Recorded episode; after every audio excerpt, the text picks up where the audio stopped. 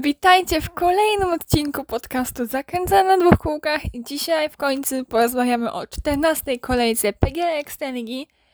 Albo no cóż, właściwie o jej jednej drugiej, bo kolejne mecze odbędą się dopiero w środę 9 sierpnia, jako że przez musiały być po prostu odwołane przez bardzo złe prognozy pogody.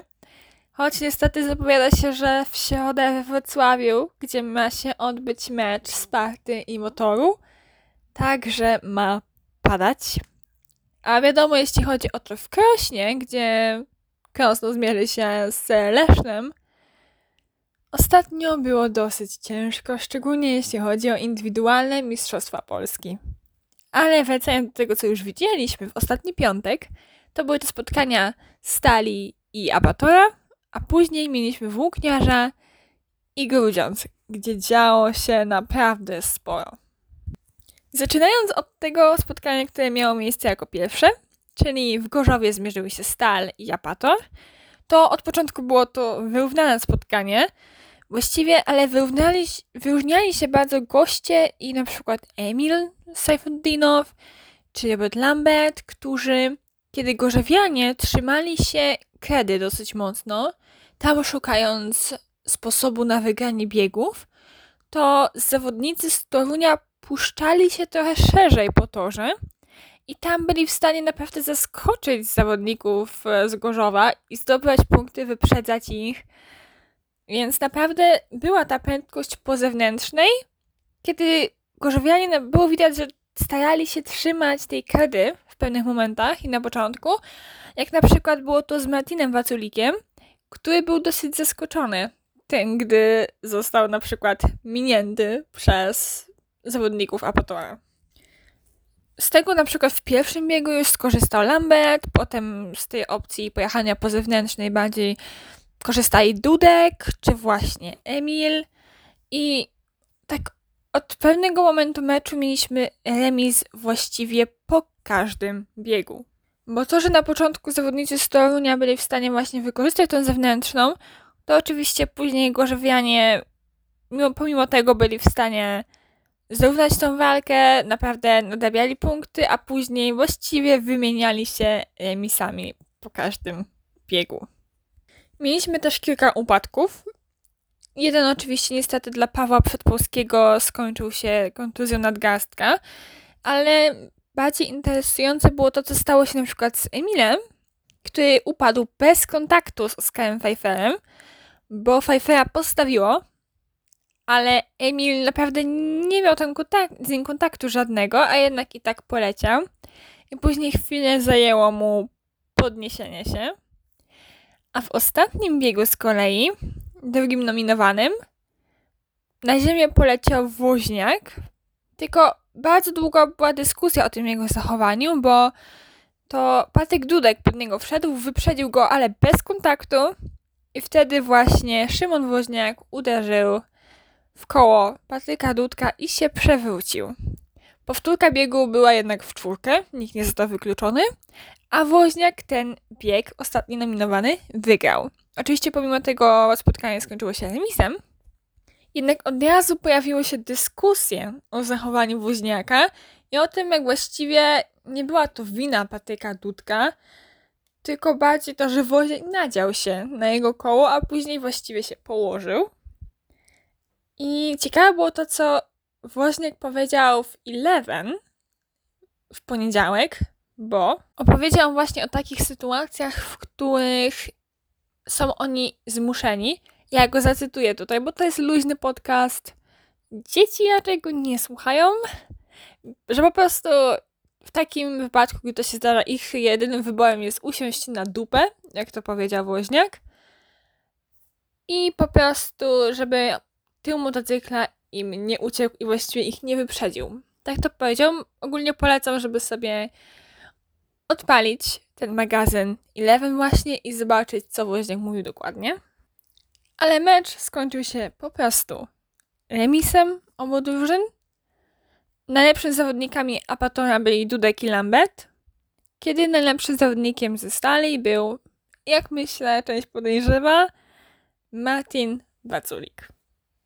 Myślę, że teraz przejdziemy do troszkę bardziej ciekawego spotkania, a bardziej ciekawego w takim sensie, że na pewno szczególnie jego początku mało kto z nas się spodziewał, bo jest, było to spotkanie między włókniarzem a GKM-em Grudziądz i myślę, że większość z nas podejrzewała, że to od początku włókniarz będzie na prowadzeniu tego meczu, że może nawet zdominuje GKM.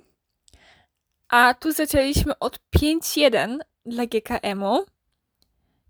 I, I naprawdę kolejne biegi nie były o wiele gorsze. Po prostu bardzo mocny początek dla gości, no szczególnie w wykonaniu Maxa Frika, ale też Nikiego Pedersena, czy nawet Gleba Czugunowa, bo po trzecim biegu GKM miał 10 punktów przewagi nad włókniarzem. Oczywiście później zaczęło się to stopniowo zmieniać, ale przez większość spotkania, naprawdę jeśli chodzi o wynik punktowy, to włókniarz przegrywał. I on, oczywiście na rzecz włókniarza najmocniej wynik wypracował Maksym Dabik, który jechał naprawdę mocno, bardzo pewnie, bardzo dobrze startował, ale to nie znaczy, że GKM dalej jechał dobrze. Na przykład w biegu szóstym Mikkelsen e, wystrzelił wręcz ze startu, ale Flick i tak zdał go założyć.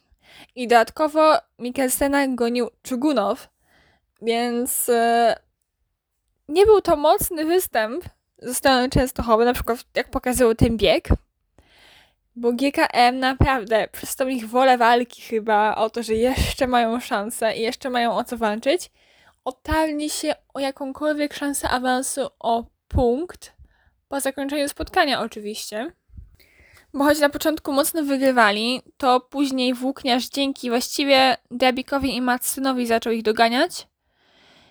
I dzięki tej dwójce po biegu dziewiątym przewaga Godziądza to już były tylko dwa punkty. I jeśli chodzi o bieg jedenasty, to tam w końcu był remis, po tym jak pojechali dobrze Miśkołek i Matson, a Flick przez to, że to wyprzedzony pierwszy raz nie dowiózł na metę trójki w tym spotkaniu. Później w biegu dwunastym po raz pierwszy włókniarz przesunął się na prowadzenie i przestał przegrywać ten mecz. A w biegu 13 ta przewaga włókniarza wzrosła już do 41 punktów, czyli 4 nad Grudziądzem. Tam właśnie Drabik dowiózł kolejną trójkę, a Mikael Mikkelsen przeciął linię mety z jednym punktem. Dwa zdobył Nikie Pedersen, a Terensenko wtedy nie zdobył żadnych. Jednak najciekawszym biegiem w tym spotkaniu był naprawdę pierwszy bieg nominowany, bo bieg 14, gdzie naprawdę zawodnicy z Grudziądza świetnie wystartowali. Był to wręcz atomowy start.